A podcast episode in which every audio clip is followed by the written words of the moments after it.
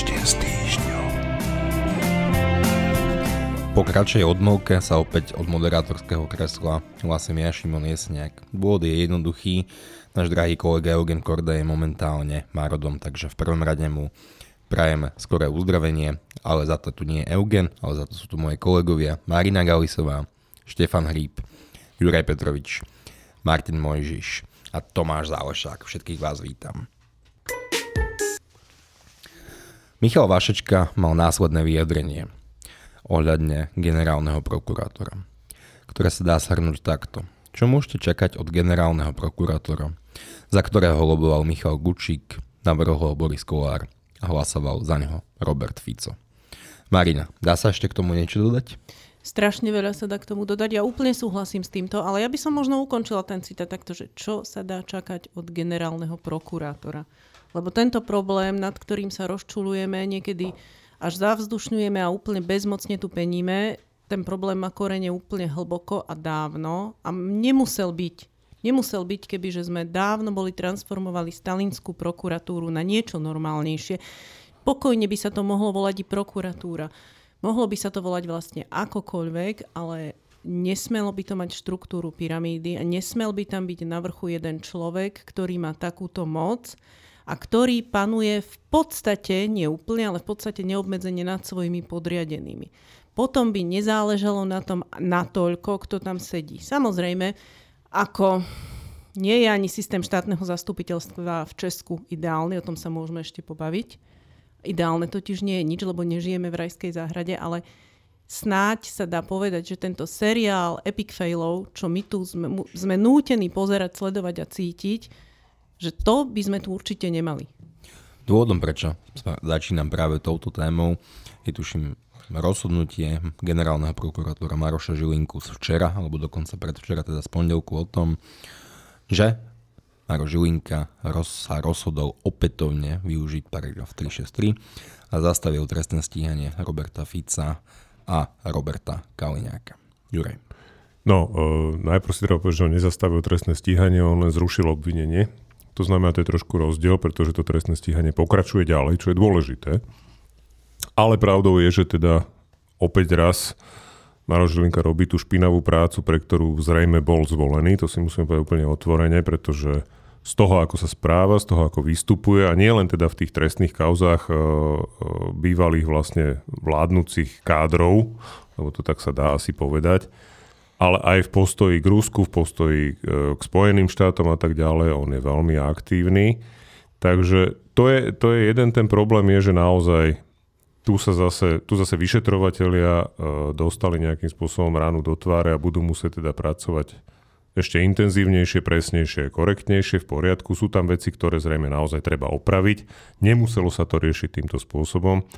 Ale ja sa vrátim ešte k tomu, čo hovorila Marina, že áno, tu je ten základný problém, v tom, že my tu skutočne 33 rokov po novembri 89 máme Stalinskú prokuratúru. A to je vec, ktorú skutočne žiadna politická garnitúra na Slovensku nemala očividnú snahu zmeniť. Málo ktorá z nich mala tú šancu, pretože na to mnohí hovoria, že na to treba ústavnú väčšinu, niektorí hovoria, že netreba. Táto vláda ústavnú väčšinu mala. Táto vláda mala ústavnú väčšinu, ale tá bola tvorená napríklad sme rodinou Borisa Kolára, ktorý akože bolo jasné, že za takéto niečo by nehlasoval ani ako súčasť koalície. Ale ani len tá zmena paragrafu 36 trestného poriadku, ktorá je dokonca napísaná v programovom vyhlásení vlády, nikdy neprešla a to z jednoduchého dôvodu, lebo Boris Kolár to odmietol Igorovi Matovičovi odsúhlasiť. Jednoducho, toto je partia, ja by som pri tejto príležitosti strašne rád chcel poďakovať všetkým voličom, Igora Matoviča a Borisa Kolára za to, že nám zvolili do parlamentu týchto bardov, ktorí následne zapričinili voľbu Maroša Žilinku, tak na nej sa podpísali aj ďalší poslanci, ktorí za ňo hlasovali, čo tiež považujem za dosť veľkú hambu. Vzhľadom, Zo všetkých poslaneckých klubov? Áno, vzhľadom na, to, vzhľadom na to, čo sa o ňom už vtedy vedelo počas tej voľby. Ale osobitne by som rád poďakoval týmto voličom, lebo vďaka ním sa v podstate darí brzdiť boj s uneseným štátom spôsobom, ktorý by si deň po voľbách nikto nedokázal tak, tak úplne predstaviť. Takže to sklamanie a tá frustrácia, ktorá, ktorá e, nastáva na Slovensku aj kvôli tomu, že teda sa tu nedarí tých, o ktorých sa to v zásade vedelo, nejakým spôsobom odstíhať, e, poprosil by som nasmerovať ju týmto smerom. Štefan, ty si pamätník celých slovenských novodobých politických dejín, teda od roku, od roku 89. A ty keď si sa dozvedel, že kandiduje Maro Žilinka a že je dosť možné, že bude zvolený, čo si si vtedy pomyslel? E, iba pre presnosť treba povedať, že toto rozhodnutie e, teda hm, verejne prezentoval zástupca Maroša Šilinku, pán Kandera. Čiže e, pre presnosť treba povedať, že predpokladám, že on bol aj ten, ktorý to písal, neviem, asi. Čiže, ale on je priamy podriadený a v tej hierarchii generálnej prokuratúry to znamená, že to je rozhodnutie, za ktoré nesie zodpovednosť generálny prokurátor, ale teda formálne to bol, to bol jeho zástupca, pán Kandera. E, k tomu Žilinkovi, no tak keď niekto, však to už tu si Ďuro povedal, že keď niekto Eh, alebo, alebo Marina to citovala, že keď niekto eh, keď je niekto kandidátom Sme rodina za podpory lobbystu Gučíka, no tak to je, že rovný dôkaz toho, že takéhoto človeka nemožno voliť. No ale keďže koalícia je tak zložená, že Igor Matovič si za svojho najlepšieho, najbližšieho spojenca vybral Borisa Kolára, tak ho zvolili. No a teraz ešte jedna poznámka, že teraz sa trocha šíri taká, taká neviem, informácia, ktorá je v skutočnosti skôr dezinformácia, že no ale veď našim kandidátom, teda kandidátom Olano na generálneho prokurátora prokurátora bol predsa Daniel Lipšic, ale keďže prezidentka Zuzana Čaputová e, vyjadrovala ešte pred tou voľbou to, že ona e, Daniel Lipšica nebude menovať, tak vlastne ona spôsobila, že bol zvolený Žilinka. No tak teraz pre presnosť.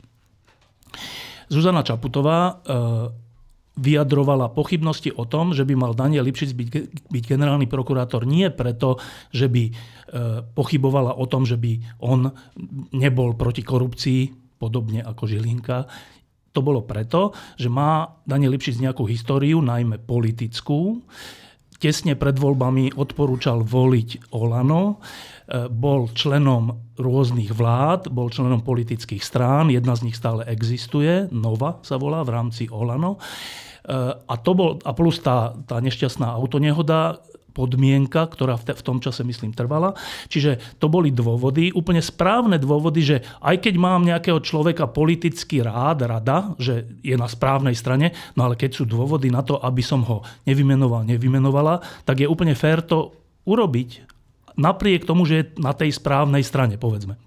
A ešte aj no. ušetriť, prepáč, ešte aj ušetriť tú hambu tej koalícii, že by ho zvolili a ona by ho potom nevymenovala, ona no. varovala dopredu. Dobre, čo a teraz, teraz pre presnosť toho argumentu, že no ale že to vlastne prezidentská spôsobe, tak vlastne títo ľudia v, to, v tejto chvíli z Olano hovoria, že keďže prezidentka z takých či onakých dôvodov povedala, že toho najlepšieho nášho kandidáta nevymenuje, tak my sme zvolili najhoršieho. Toto vlastne hovoria. No tak ale to, to, je, to je aká logika, že tak hádam, zvolte toho druhého najlepšieho, nie? Veď tých kandidátov bolo asi 5 alebo koľko a z nich traja, štyria boli oveľa lepší ako Žilinka. Čiže táto logika je úplne že zlá a neplatí. No, a teraz ešte k tomu rozhodnutiu. To rozhodnutie neznamená, že sa nebude ďalej vyšetrovať podiel e, dotknutých, teda bývalého predsedu vlády a bývalého ministra vnútra a ďalších na únose štátu. To neznamená toto rozhodnutie. Toto rozhodnutie znamená, že niektoré veci tam treba opraviť, znova, znova preformulovať a tak. A teraz, keby sme boli v situácii, že generálna prokuratúra má dôveru vzhľadom predošlým jej krokom. Keby to predstavme si to na chvíľu, že máme dobrú generálnu prokuratúru alebo štátne zastupiteľstvo, ktoré by si získalo renomé svojimi postojmi, výrokmi a všeličím, tak v tej situácii, keby takéto rozhodnutie padlo, tak ja by som už zatlieskal. Lebo by som povedal, že aj pri najväčších v úvozovkách nepriateľoch právneho štátu treba postupovať úplne v súlade so zákonom a preto a nesmie sa, najmä keď sú to politici, nesmie sa ani len štipka pochyb, pochybností vniesť do procesu s nimi. Čiže ja by som v tejto chvíli tlieskal. No ale netlieskam. A prečo vlastne netlieskam? Som si položil otázku včera. A to je práve pre ten kontext, že keď niekto robí neustále rozhodnutia, ktoré sú nie že kontroverzné, ale že zjavne chybné, napríklad návšteva Moskvy a pod, teda podpis spolupráce s ruskou generálnou prokurátorou. Tou generálnou prokuratúrou, ktorá zatvára politicky činných ľudí do vezení na Putinov príkaz.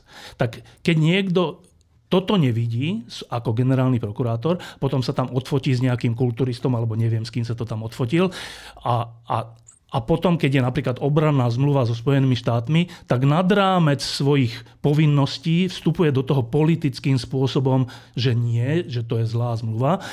A ďalšie takéto kroky, jeden za druhým, aj využitie 363 v rôznych iných, nie týchto prípadoch, no tak v tej chvíli akože každý rozmýšľajúci človek si musí povedať, že počkaj, tak je toto rozhodnutie v prospech právneho štátu, ako sa tvári, alebo je to sled, je to ďalší zo sledu rozhodnutí, ďalšie zo sledu rozhodnutí, ktoré práve že právny štát narúšajú.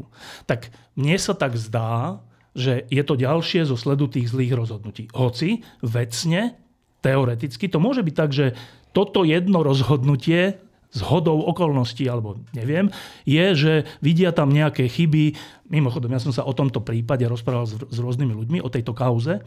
A, e, a tam je to naozaj také, že jak to kvalifikovať? Že kvalifikovať to ako zločineckú skupinu, alebo kvalifi- to, kvalifikovať to jednotlivo, alebo a ďalšie alebo. To, to, to je taká, že pre verejnosť úplne zložitá vec, ale v skutočnosti dôležitá vec, že ako vedieš to trestné stíhanie alebo to vyšetrovanie? Vedieš to ako e, proti zločineckej skupine ale, alebo ako proti jednotlivcom? To sa zdá verejnosti, že to je jedno, ale nie je to jedno.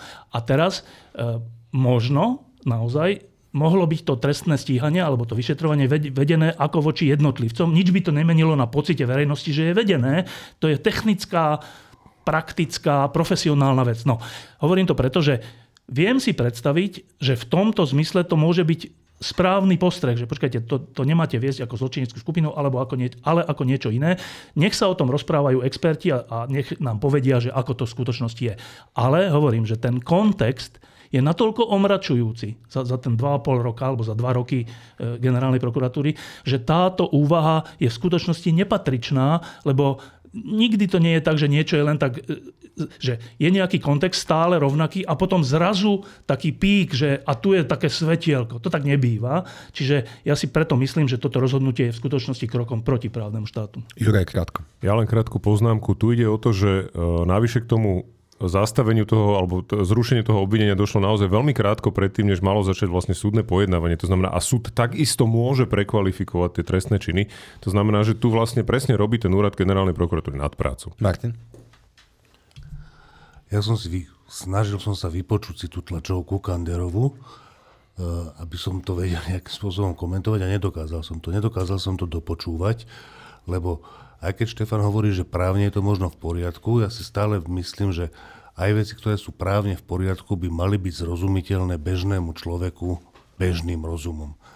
Jedna z tých vecí, ktoré tam som počul, bola, že áno, že není to dobre uh, kvalifikované? Kvalifikované, respektíve nie, nie je jasne dokázané, že to bola zločinecká skupina, lebo nie je jasné, že kto bol na čele, kto bol vrstva Aké mali právomoci a, a kto bol pešiak. Čiže čo oni potrebujú, že, že nejakú A4 s organizačnou štruktúrou, nimi všetkými podpísanú, alebo členské preukazy s nalepenými členskými známkami a potom dojde Kandera a povie, že áno, všetko toto policajti odhalili, ale Robert Kaliňák nestihol zaplatiť členský príspevok za tento rok a Robert Fico síce zaplatil členský príspevok, ale zabudol si nalepiť tú známku, čiže to nie je žiadna organizovaná zločinecká skupina. Proste, že tie argumenty možno existujú nejaké právne, ale to, čo predviedol ten Kandera, kým som to ja teraz v tom krátkom úseku, ktorý som stihol počuť a potom som to nevládal počúvať ďalej,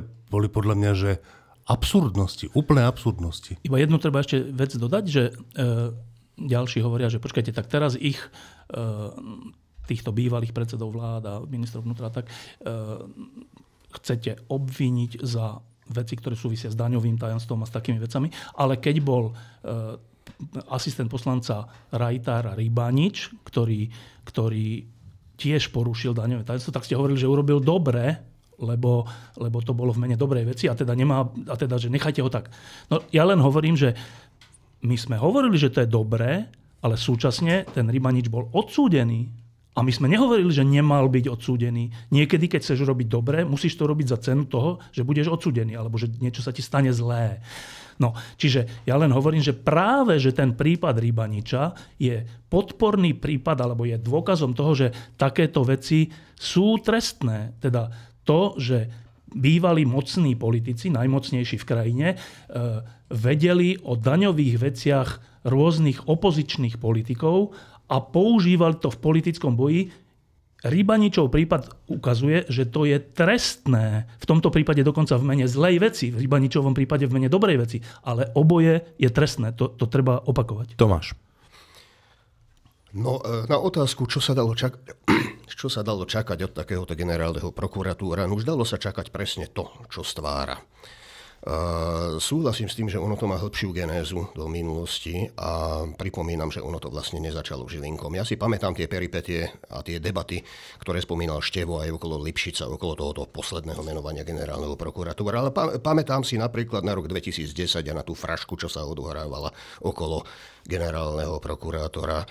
No a ak by sme išli hlbšie, tak zistíme, že ono je to vlastne nie len problém jedného rezortu. Ono, keď už tento rok tak e, bilancujeme tých 33 rokov, tak e, poviem všeobecne, že u nás sa reforma po, nove, po, roku 2000, po roku 89 sa reformy robili v štýle Blitzkrieg. To znamená, Blitzkrieg je, keď... Totálna má, vojna. Nie, že rýchlo. Nie.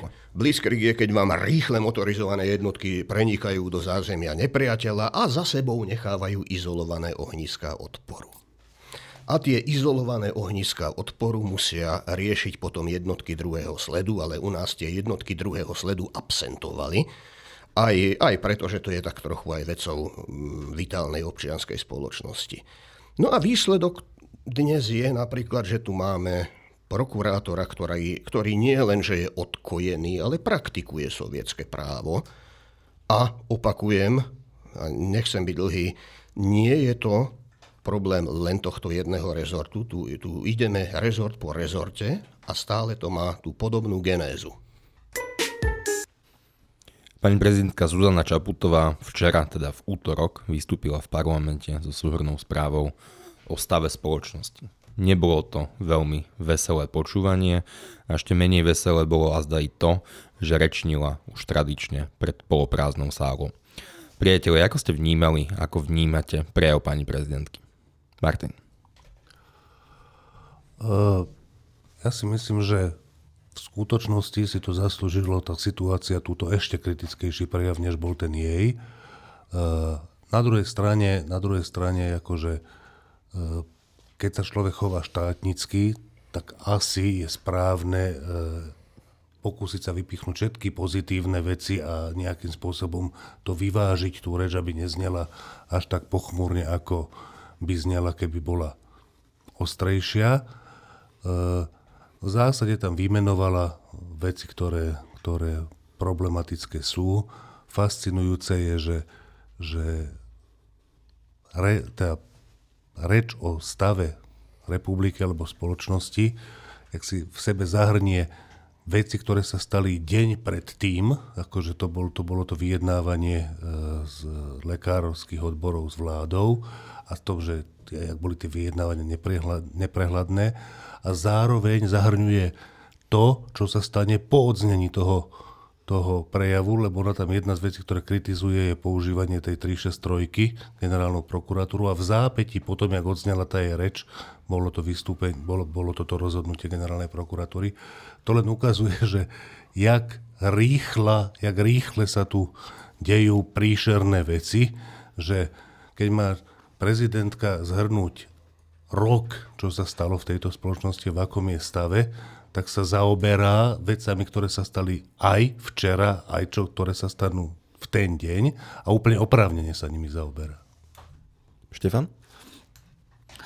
Uh, najprv jedna faktická vec k tomu.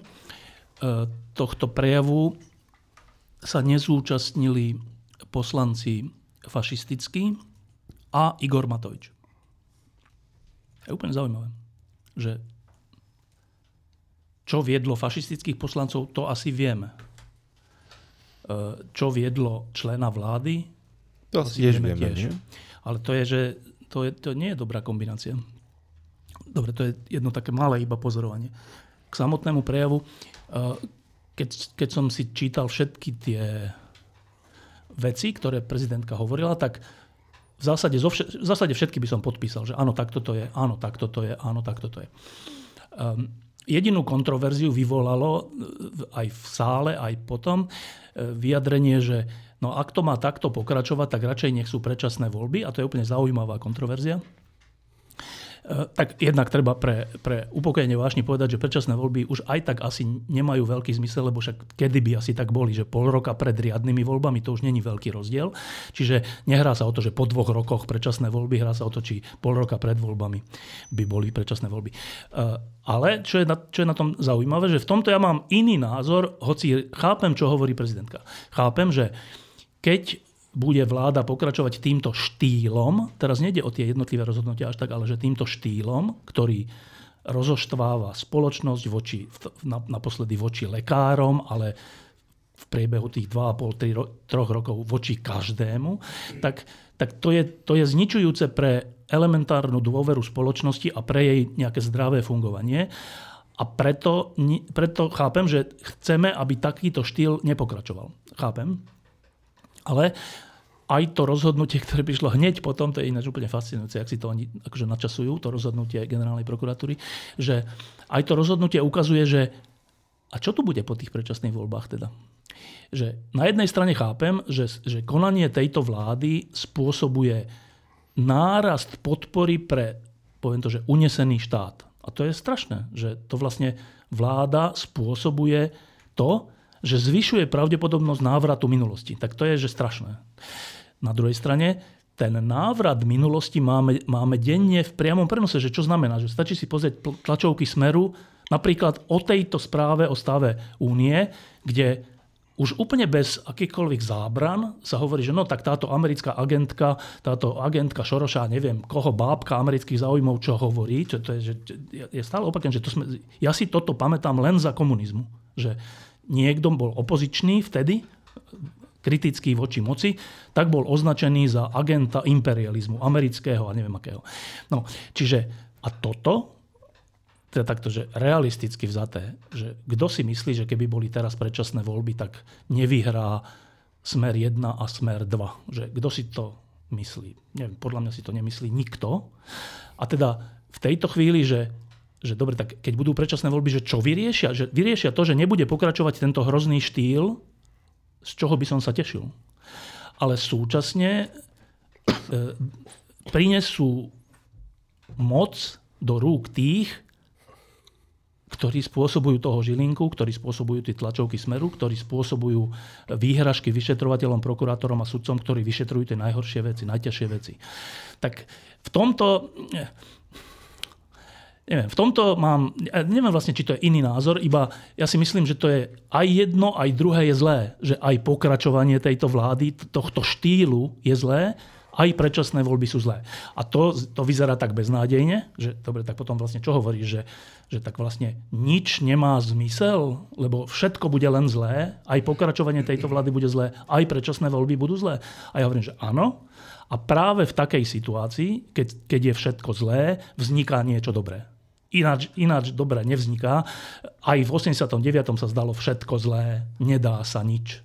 A, a, a zmenil sa celý režim. Čiže ja si myslím, že keď si uvedomíme v celej spoločnosti, že je to až také zlé, keď si nebudeme akože, robiť ilúzie o, o povahe tejto vlády, ale ani o povahe opozície, tak až vtedy nás to nejako pomkne spoločne k nejakému činu že podľa mňa je úplne v poriadku hovoriť, že aj jedno je zlé, aj druhé je zlé a vtedy sa začne rodiť niečo dobré. Martin, krátko.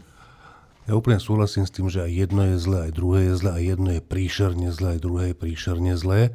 A to, čo by som teda Zuzane Čaputovej trošku vytkol, je, že ona, keďže si musí vyberať nielen samých záporných hrdinov, ale niektorých kladnejších, tak Heger v tej správe vystupuje ako skôr kladný hrdina a nie záporný.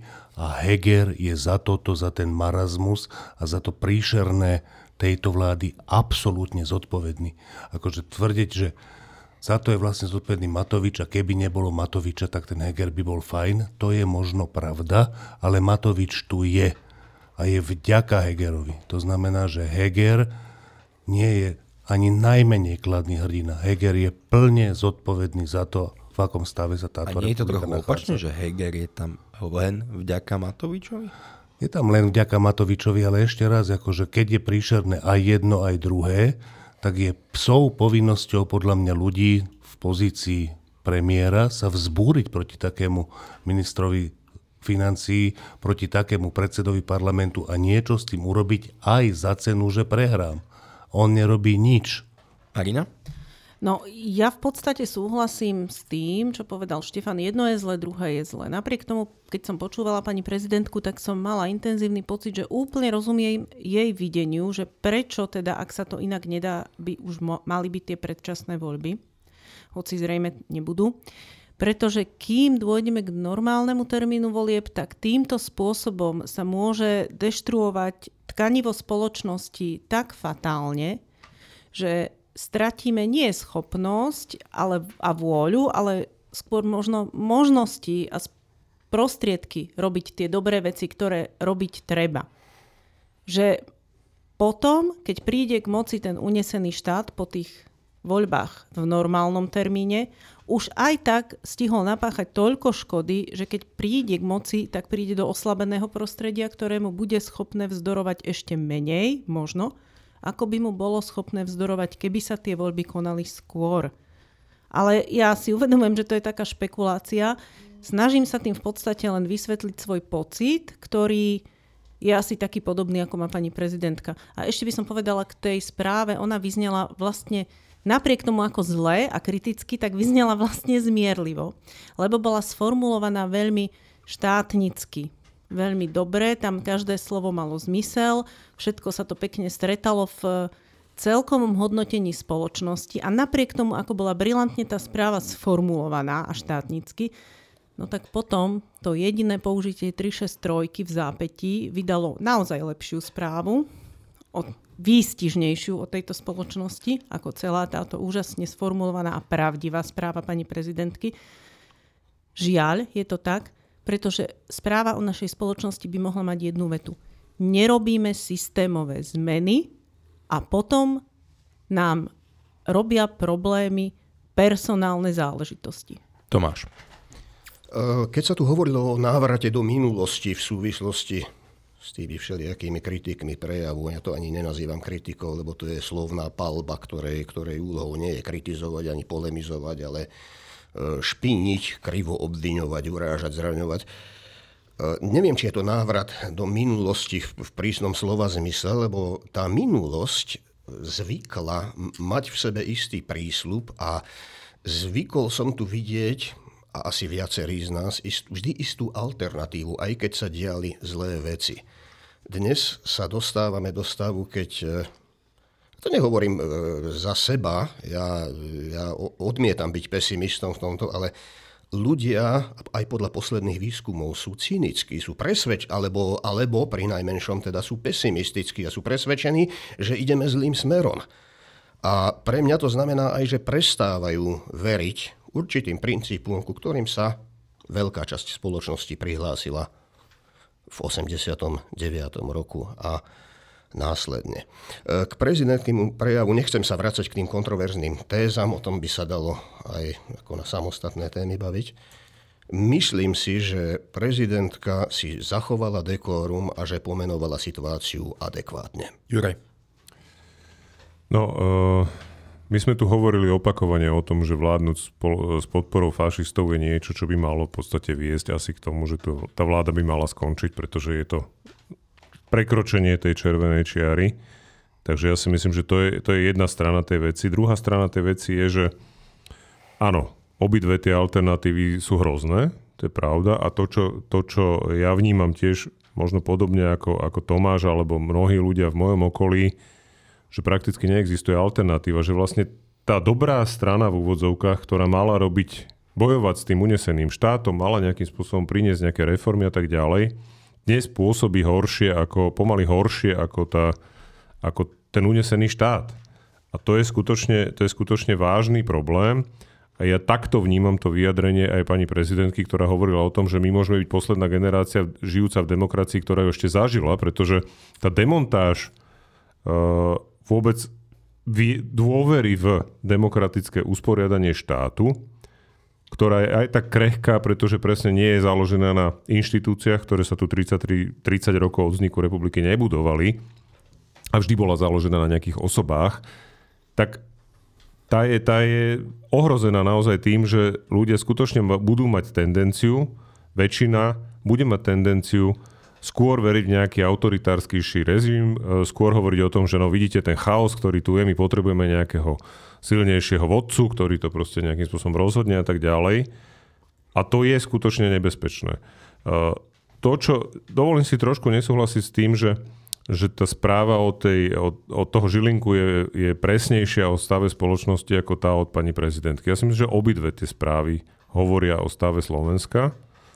Správa pani prezidentky, to ako je naformulovaná, napísaná, uh, hovorí o jednej časti toho Slovenska. Tá správa Maroša Žilinka, alebo o Marošovi Žilinkovi, alebo teda o, o jeho zástupcovi, ktorý oznámil to zrušenie obvinenia, je správa o tej druhej strane spoločnosti, a tento zápas bude prebiehať ďalej a ja si myslím, že bez ohľadu na to, či tie voľby budú predčasné alebo budú riadne, ten zápas bude treba zviesť znovu. Pretože jednoducho tá situácia je taká, že povedie s najväčšou pravdepodobnosťou k návratu ľudí, ktorí uniesli tento štát k moci a uvidíme, nakoľko tie inštitúcie, ktoré sa aspoň ako tak podarilo možno trošku nejak opevniť, či vydržia ten tlak, ktorý na ne bude. Martin. Ja si myslím, že úplne jednovetová správa o stave tejto spoločnosti znie takto. Predsedom Slovenskej národnej rady je Boris Kolár. To je tak neuveriteľná vec, že tento človek je predsedom slovenského parlamentu, že keď je možné toto, tak potom už je možná aj vláda s fašistami, vláda s podporou fašistov. Ako, ak je možné, aby Boris Kolár bol predsedom parlamentu tejto krajiny, tak je možné všetko. Bohužiaľ, ako hovorí Juraj, potom je možné. Proste týmto jedným krokom sa stratila, nie že sa prekročila nejaká hranica, týmto jedným krokom sa prekročili všetky možné hranice. Tie ďalšie sa možno budú prekračovať potom, ale žiadna už nie je takou, takou vážnou. A opakujem, túto vec, ktorú spravil Matovič, je asi najstrašnejšia z celého, čo sa tu stalo a stala sa okamžite po voľbách. Správa o tomto roku je, je to takisto, ako to bolo pred, v, tých, v tých predchádzajúcich rokoch. E, dve poznámky k tomu, k tým e, tej prípadnej vláde s fašistami. Teraz to treba veľmi pozorne sledovať, lebo hlasovanie o rozpočte na to dá konečnú odpoveď hoci my už tú odpoveď sme videli vo viacerých hlasovaniach, ale hlasovanie o rozpočte je také dôležité, že tam sa tomu nebude dať nejako vyhnúť. Všetky tie argumentácie, že ale kto nebude hlasovať za rozpočet je nezodpovedný voči občanom sú úplne zvrátené, lebo to potom tí, ktorí to hovoria z dnešnej koalície, nech sa opýtajú sami seba, že či oni hlasovali za, za rozpočet smeráckej vlády. A vtedy to nebola nezodpovednosť voči občanom. Akože len náš rozpočet je ten zodpovedný a všetky ostatné môžeme, môžeme hlasovať proti. To, to tak nie je. Opozícia má právo hlasovať proti rozpočtu a nie je to nezodpovednosť. Uh, ale keď, keď bude tento rozpočet schválený hlasmi fašistických odídencov od Kotlebu, tak táto vláda pre mňa stratí legitimitu, lebo to sa nesmie. Ale pre mňa stratila legitimitu aj opozícia a jej vláda tým, čo robila a aj robí doteraz, lebo to sa tiež nesmie. Čiže to nemení tú situáciu. Že to nemení situáciu, že jedni aj druhí sú v tej chvíli nepriateľní. Dobre, a ešte jedna poznámka k tomu. Ešte ale stratila tú legitimitu, že teraz veď hlasovanie s, s fašistami je už posledných tri mesiace na dennom poriadku. Nie na dennom. Niekedy sú, niekedy sú proti. Kľúčový ale ja len hovorím, že, že najdôležitejší zákon roka to, to ukončí túto diskusiu. No, ale k tomu Hegerovi ešte, to je taká zaujímavá vec, že, eh, že sú ľudia, ktorí sú v nejakých funkciách a berú to tak, že dobre, toto je akože najmä z prostredia takého, ako, z akého je napríklad aj predseda vlády, ale aj iní ľudia, že berú to tak, že dobre, chyby iných sú našim krížom, ktorý nesieme na svojich pleciach a dobre, buď, aj nám to škodí, nám osobne, aj nás to uráža, aj to je akože bremeno, ktoré by sme najradšej neniesli, ale je naša zodpovednosť ho niesť, lebo to je také pokorné a tak. No však len si to zoberte, že, že teraz to rokovanie s lekárskymi odbormi, že minister financí z neho odíde s tým, že zdvihol sa mu žalúdok, toto sa nedá, to sú, to sú nehodní ľudia, e, to, čo je vydieranie a to, to, tomu sa nesmie ustupovať a nechá svojho predsedu vlády teda podľahnúť vydieraniu, ustúpiť a tak. Tak čo vlastne hovorí o tom svojom predsedovi? Však to je urážka vlastného predsedu vlády, nie? Že ja te, pre mňa je to cez čiaru, ale pre neho, pre neho to asi teda není cez čiaru. Tak to znamená, že on je nejaký čudný. Hovorí o vlastnom predsedovi vlády. Dobre, a teraz toto znášať je naozaj ťažké. Že, dobre, ja predpokladám, v dobrej viere predpokladám, že Eduard Heger to znáša z tých dôvodov, o ktorých som hovoril, že áno, áno, je to tak, ale pre dobro celku ja to znášam. No lenže problém je ten, že tento postoj je často úplne opodstatnený a správny. Často v rôznych medziludských vzťahoch, aj v rôznych kolektívoch, aj v rôznych inštitúciách. Proste jej šéf musí znášať aj chyby svojich, neviem čo, podriadených ministrov, rodinných príslušníkov a neviem koho. Že to tak býva. Ale má, ako vždy všetko má nejakú mieru. Že to nie je, že bezodná vec, že dobre, tak keď ten človek začne e, akože ponižovať mojich rodinných príslušníkov, tak asi nemôžem stále hovoriť, že nevadí, je to môj kríž, ja to budem nešak, lebo už potom škodím mojim rodinným príslušníkom, už sa ich musím teda zastať. A o to viac to platí v tejto sfére vlády a moci, že, že som síce predseda vlády a mám teda takéhoto predsedu strany a ministra financií, ale znášam to, no ale musím vidieť tú mieru, že keď tá miera prekročí nejakú hranicu a už to škodí nie že mojej vláde, ale že štátu, No tak to už potom není, že ale nevadí, nesiem svoj kríž. To už je potom, že počkaj, počkaj, ty nes svoj kríž tak, že sa proti tomu vzopri. To je nesenie kríža v tej chvíli, lebo nemôžem brať ohľad iba na svoju vládu, na svoju stranu, na seba, keď som vo funkcii, ktorá zodpovedá za celú republiku. Čiže ja si myslím, že tam je dobre myslené nesenie kríža, ale, ale v tejto chvíli je to už úplne že zle postavené. Štefan už túto tému síce načrtol, ale minulú nedelu sa po dlhých rokovaniach, v princípe dlhých týždňoch, zrodila dohoda medzi Lekárskym odborovým združením a vládou o zvýšení, markantnom navýšení platov, platov lekárov. Je to dobrá dohoda? No, ja by som to upresnil. Hovoríme o zvýšení platov nemocničných lekárov. A tak. tým by som možno začal.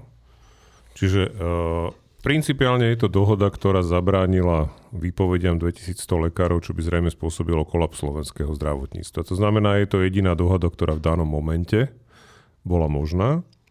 Myslím si, že e, významným vinníkom v tejto veci je práve Igor Matovič a teda Hegerová vláda, ktorá tri mesiace alebo koľko od jary v podstate naťahovala tie rokovania takým spôsobom, že vlastne vôbec nerokovala. To znamená, že nechali tú vec dozrieť do stavu, kedy sa z normálneho sporu medzi nejakým odborovým združením a treba s vládou, e, aj keď mi nie je úplne jasné, prečo má vláda vyjednávať s odbormi, na to, na to je nejaká tripartita a sú na to iné mechanizmy, ale dobre. E, sa proste vôbec nič nedialo a stalo sa z toho, z normálneho sporu sa stala proste dráma, kde pacienti, boli v panike, že či 1. decembra vôbec nájdu niekoho v nemocniciach. Oni ešte majú dosť dobrý dôvod byť v panike, keďže no však... tie výpovede nie sú stiahnuté. Ešte stále neboli stiahnuté, ako viem. Nič sa v parlamente nepresadilo a podobne. No, sa už... Je nejaké druhé čítanie práve má prebiehať dnes, dnes po obede a teda vláda schválila nejaké memorandum, ktoré vlastne je založené na tej dohode zo soboty, lebo v sobotu došlo k, tomu, k tej dohode. Čiže je to nejaké vyriešenie krízy, ktorú vyvolala vláda spolu s odbormi, vyvolali ju spoločne, každý svojim dielom, ale pochopiteľne to nie je riešenie problémov slovenského zdravotníctva. Toto je jednoducho vec, ktorá e, nemocničným lekárom významným spôsobom zvýši platy. A to je všetko. To znamená, ak niekto čaká od tejto dohody, že teda v dohľadnej dobe sa zlepší kvalita slovenského zdravotníctva, tak je naivný, alebo má proste je uvedený v omyl, pretože táto dohoda k tomu nejakým spôsobom nevedie. Spomeniem naozaj len to, že teda ambulantný sektor je z tohto úplne vynechaný a keď skolabuje ambulantný sektor, ktorý je možno ešte oveľa viac na hrane ako celý nemocničný sektor, tak tým lekárom v tých nemocniciach skutočne prajem tie ich vysoké platy, lebo potom si ich reálne zaslúžia, pretože potom si to za ten ambulantný sektor budú musieť odmakať. A neprajem to nikomu, lebo to je skutočne veľký problém. Martin? Ja k tomu, k tomu vyjednávaniu asi chcem povedať len jednu vec, ktorá nie je technikalitou o samotných tých požiadavkách a ich naplnení, nenaplnení, ale o tom spôsobe, áno, že, že, že sa to naťahovalo až do poslednej chvíle. Ja si myslím, že to je Matovičov spôsob a to nie je jeho taktika, to je proste jeho nerozhodnosť. A nielen jeho nerozhodnosť, mne sa zdá, teda nie som si tým istý, ale vyzerá to tak, že ten človek možno, že úplne stráca kontakt s realitou. Akože ja si myslím, že bolo v celku dosť prepočuté jeho také vyhlásenie, e, je správne prepočuť jeho všetky vyhlásenia. Akože ten človek nestojí za to, aby sa mu venovala pozornosť. Na druhej strane on povedal takúto vec v tejto situácii dnešnej, že naša vláda už je, tu bude na veky. Niečo v tomto zmysle povedal Igor Matovič a to je buď, že e, jak si Zlý vtip. absurdnosť, akože jak od Eugena Joneska, že proste absurdné divadlo, alebo, a ja nemám podozrenie, že to tak je, len kladiem tú otázku, že není to náhodou tak, že ten človek to naozaj tak myslel, že proste povedal niečo, v čo dúfa, v čom, v čom žije, lebo keby, keby mal žiť v tom, ako to je naozaj, tak to je dosť neznesiteľná vec, najmä keď, si, keď sa zváži, aký podiel viny on na to má. Čiže je možné, je možné, že tu máme človeka, ktorý je šéfom tej koalície, stále šéfom najsilnejšej strany, ktorý pri pohľade na realitu to neznesie ten pohľad a rieši to tým, že si povie takéto niečo. Ale ak je to takto, tak sme podľa mňa ešte, ešte v horšej situácii, než si všetci uvedomujeme. Marina. No ja by som povedala, že to nie je zlý vtip, to sú zlé lieky. A to nie je hnusné, čo som povedala, to je smutné. To je smutné, pretože ja si celkom viem predstaviť behy a pochody v hlave človeka, ktorý dúfa, že problém zmizne. Ktorý sa ho bojí riešiť, lebo vie, že to riešenie je bolestné a navyše ide proti jeho egu a tak dúfa, že ten problém zmizne. Dúfa do poslednej chvíle, zúfalo dúfa, že problém sa vyparí. Problém sa samozrejme nevyparí. A toto sú konkrétne príznaky, ktoré by iste niekto vedel lepšie zhodnotiť, ako to viem ja. Ale keď sa takto od Matoviča dostaneme ďalej, tak by som povedala, že možno, že to ani nebola od neho až taká, že neviem, taktika, to, že odišiel na poslednú chvíľu a tým umožnil vznik dohody, ale že to bol panický útek, čo si vlastne už naznačil. No a na záver by som povedala len jedno. Ono to vlastne tá prokuratúra, to zdravotníctvo súvisí, pretože my naozaj my nerobíme nikdy systémové zmeny, my nebudujeme inštitúcie, tuším to povedal Tomáš, my nerobíme reformy, my ne, nenastavujeme systém tak, aby fungoval. Ale spoliehame sa potom na to, že to vytrhnú osoby a osobnosti. Väčšinou osobností máme málo, však to je normálne, sme priemerná krajina, možno občas až nie priemerná celkom, ale za o to viacej máme takýchto figúrok, ktoré sa na tie pozície dostanú. No a potom sa divíme, že to nejde. Tak ako nereformujeme zdravotníctvo a potom riešime každý rok t- tie isté problémy a riešime ich v podstate nesystémovými krokmi a naťahovaním a nervovaním ľudí, tak to isté je to s prokuratúrou. Tiež sa to napokon vždy zväzie na naťahovaní a nervovaní ľudí. A dalo by sa to vyriešiť budovaním inštitúcií a reformami. Štefan.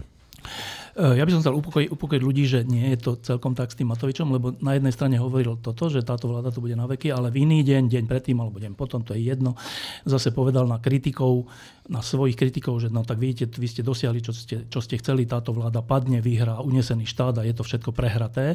Čiže mm, není to veľmi konzistentné vyjadrovanie, ktoré by naznačovalo to, že naozaj verí, že bude stále pri moci, skôr naopak. Eh, dobre, a teraz k tomu, k tomu vyjednávaniu. E, to, že tým odchodom a tým statusom vlastne urazil svojho predsedu vlády, som už povedal. Ale e, k tomu vyjednávaniu ešte jedna vec. Teraz, dnes myslím, alebo včera, e, bol rozhovor s predsedom odborov lekárskych Vysolajským v Enku a ten rozhovor, také dva body som si tam všimol, ktoré ma celkom prekvapili.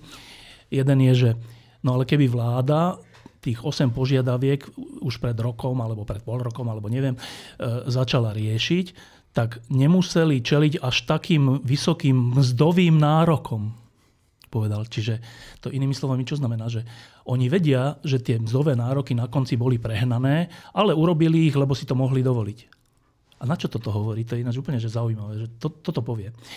Um, druhé, čo tam povedal, zase veľmi zaujímavé je, že keď sa opýtali opakovane, že počkajte, a vy teda takéto radikálne protesty v zmysle výpovedí dávate vždy, keď je keď je pri moci reformnejšia vláda. A keď sú pri moci Mečiarovci a Smeráci, tak, tak niečo hovoríte, ale nie až takto vážne. On sa tomu vyhýbal, že nie, však aj vtedy sme, vtedy sme hovorili, že prestaneme robiť nadčasy, čo je to isté, čo samozrejme nie je to isté, ale dobre.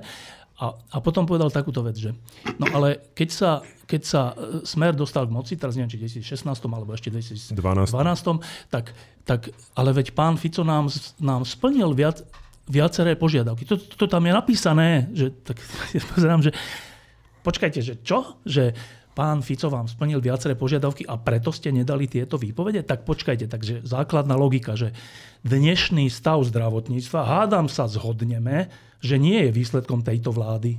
To, a, asi by sme sa mohli na tomto rozumne uvažujúci ľudia zhodnúť. Že, Aj, že, že, že tak hlboké nereformy a problémy, ktoré sú v zdravotníctve, nezačali v roku 2020 a že dovtedy bolo prekvitajúce zdravotníctvo. To je prvá vec. Druhá vec, len pripomínam, že Eldorado zo zdravotníctva si predsa urobili ľudia okolo nebohého pána Pašku a bohého pána Rašiho, nie? Či to, to nevieme, že to lekárske odbory nevedia? To by som bol teda prekvapený, že to nevie, ak by to nevedeli.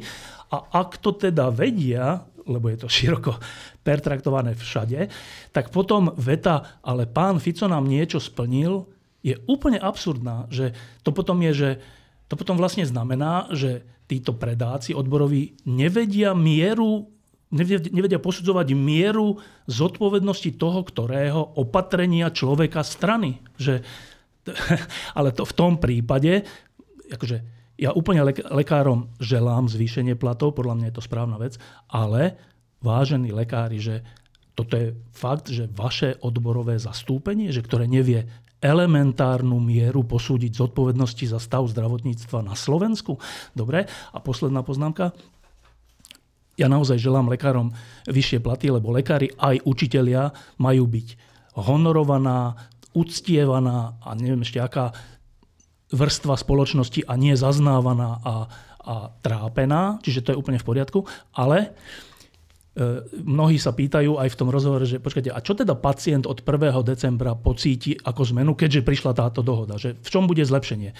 A teraz, samozrejme, to je, to je vlastne úplne že fiktívna otázka, lebo nebude, že zlepšenie, bude len to, že bude pokračovať aspoň to, čo je doteraz, že teda tí lekári neodídu. Zlepšenie znamená, že veľké ťažké reformy, ktoré sa dotknú nemocníc, ktoré sa dotknú počtu lôžok, ktoré sa dotknú výkonov, ktoré sa dotknú nezodpovedných lekárov alebo nevhod, nekvalitných lekárov, že to je reforma, to, to nie sú tých 8 požiadaviek, to nie je toto a že teda ak chceme, jasné, že treba zachovať to, aby vôbec sa operovalo. To sa týmto dosiahlo. Ale ak chceme, aby sa dobre operovalo, všade, aby sa načas operovalo a aby v nemocniciach boli dôstojné podmienky, to je že úplne iná pesnička, o ktorej tu občas nejakí reformátori hovoria, ale lekárske odbory sú vždy proti. Vždy vtedy, keď sa o tom začne hovoriť, sú proti. Čiže ja som sa tak pousmial, že keď tam v tom rozhovore pán Vysolajský hovorí, že on zase neodmieta, že by sa stal ministrom zdravotníctva, keby došla takáto ponuka, tak ja hovorím, že ak dojde takáto ponuka, tak tí, ktorí ju dávajú, poškodzujú slovenské zdravotníctvo na ďalších 5, 10, 20 rokov. Ja len dodám, že pán Vysolajský dostal ponuku byť napríklad štátnym tajomníkom a túto ponuku odmietol. A podľa slova Igora Antoviča rovnako dostal ponuku byť ministrom a on v tom článku argumentuje tým, že najskôr splňte tieto moje podmienky a potom nad tým teoreticky porozmýšľam. Juraj. No, mne tu padlo do oka jedno vyhlásenie zase nášho premiéra, ktorý vyhlásil, že v zásade touto dohodou vlády s odbormi zrušili vlastne akúkoľvek korupciu v zdravotníctve, lebo teda e, tým, tak že vysoké lekár, lekári dostali tak veľa peňazí, že už vlastne ľudia nemusia dávať všimné, hej, lebo to je jediný problém, že lekári mali malé platy, preto sa dávali e, úplatky v zdravotníctve. Mne to len ukazuje tú absolútnu odtrhnutosť týchto ľudí od reality, ktorú žijú pacienti, ale aj lekári v tom systéme. To je proste do neba volajúca neschopnosť pochopiť, že neochotou urobiť zásadné reformy, ktoré je potrebné v tom systéme zrealizovať a ktorým sa všetci bránia vrátane tých lekárskych odborov, ktoré vždy kričali, že toto nie, toto nechceme, toto nechceme, toto nechceme. Jednoducho tá situácia sa stále len zhoršuje. A to, čo si hovoril ty, Števo, že no prečo to tak bolo, že oni vlastne nevedia rozoznať alebo niečo. No to ukazuje veľmi jasne, že jediná požiadavka, ktorá bola myslená skutočne vážne zo strany lekárskych odborov, bola požiadavka na platy, lebo tu im aj ten Fico splnil. Nič iné ich nezaujíma, lebo nič iné by si od toho Fica ani netrúfali pýtať, lebo vedeli, že im to nesplní. A teraz pocitujem za potrebné povedať toto, že e, na obranu lekárov teraz, lebo je množstvo kvalitných lekárov, ktorí sa prekonávajú vo svojej práci na úkor svojho zdravia, rodiny a všetkého. Že tie rokovania, úplne, že nechutné správanie v tomto prípade vlády, zastúpenej ministrom financií, bolo v tom, že sa tam ukazovali tie tabulky, že koľko budú mať vlastne ten plat. Dobre, teraz dajme bokom, že s príplatkami, s nadčasmi, to je samo o sebe nefér. Ale vôbec, že v situácii, keď je tu že energetická kríza a všelijaká kríza, uh, ukazovať ľuďom, že počúvajte, títo lekári od nás chcú, aby mali 3500 eur plat. Pričom, pričom priemerný plat je, neviem, 1000, 1200 eur. Bolo to 5500. Uh, tak, takže, tak teraz, že bežný človek si čo povie? Že, no tak ale to čo je, že oni sú nespokojní a chcú mať trojnásobný plat ako ja? No, tak akože, a toto je že čistý populizmus proti lekárom namierený, ktorých sa treba že úplne zastať. Že každé dôležité povolanie, ktoré, ktorého zodpovednosťou je život iného človeka, to sú že leteckí dispečeri. Čo si myslíte, že prečo majú leteckí dispečeri taký vysoký plat? No preto, lebo od ich rozhodnutia závisí život stoviek a tisícov ľudí. Tak a u, u lekárov je to to isté. Čiže je úplne správne, to sa na Slovensku ťažko počúva, ale je úplne správne, aby predseda vlády, ministri, šéfovia nejakých veľkých inštitúcií a lekári mali vysoké platy. To je úplne správne. A stavať to tak, ako to stavala vláda, že počúvajte, predhadzovať ľudia, že počúvajte, čo oni chcú. Počúvajte, však si pozrite, aké vy máte platy a pozrite, čo oni chcú. Tak naposledy si to pamätám v takom slávnom prejave Miloša Jakeša z Plzne, kde hovoril, že Hanka Zagorová, už tiež neboha, Hanka Zagorová, to je také veľmi hodné devče, ale pozrite, pozrite, kouknete sa, mala 200 tisíc korún za minulý 600 rok, 600 tisíc.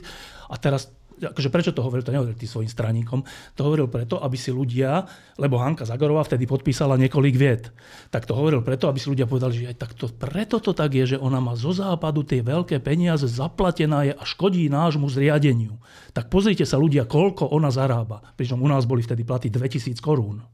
A ona mala 600 tisíc korún. No, že to je nechutné, toto robiť. A toto sa vlastne teraz dialo voči lekárom. Čiže ja si myslím, že vysolajský a tak, že to je jedna kategória. Ale bežní lekári, ktorí sú dnes vystavení do svetla, že to sú nejakí nenažranci, ktorí chcú na náš úkor veľa peňazí, tak tých sa treba že nahlas zastať. Maria. No, ja sa len opýtam, že ktorý systém vygeneruje i najvyššie príjmy zvyčajne pre tých najschopnejších i najvyššiu spokojnosť pre pacientov, no konkurenčný. A na tých rokovaniach podľa mňa nebola jedna jediná osoba prítomná, ktorej by šlo o konkurenciu, o vyššiu konkurenciu v našom zdravotníctve, čiže o dobro i pacientov a vlastne i zdravotníkov. Alebo ste ju tam niekto videli? Na záver ďakujem Marine Galisovej, Štefanovi Hríbovi, Jurajovi Petrovičovi, Martinovi Mojžišovi a Tomášovi Zálošakovi. A ešte raz, Jeňo, skoré uzdravenie. Chýbal si.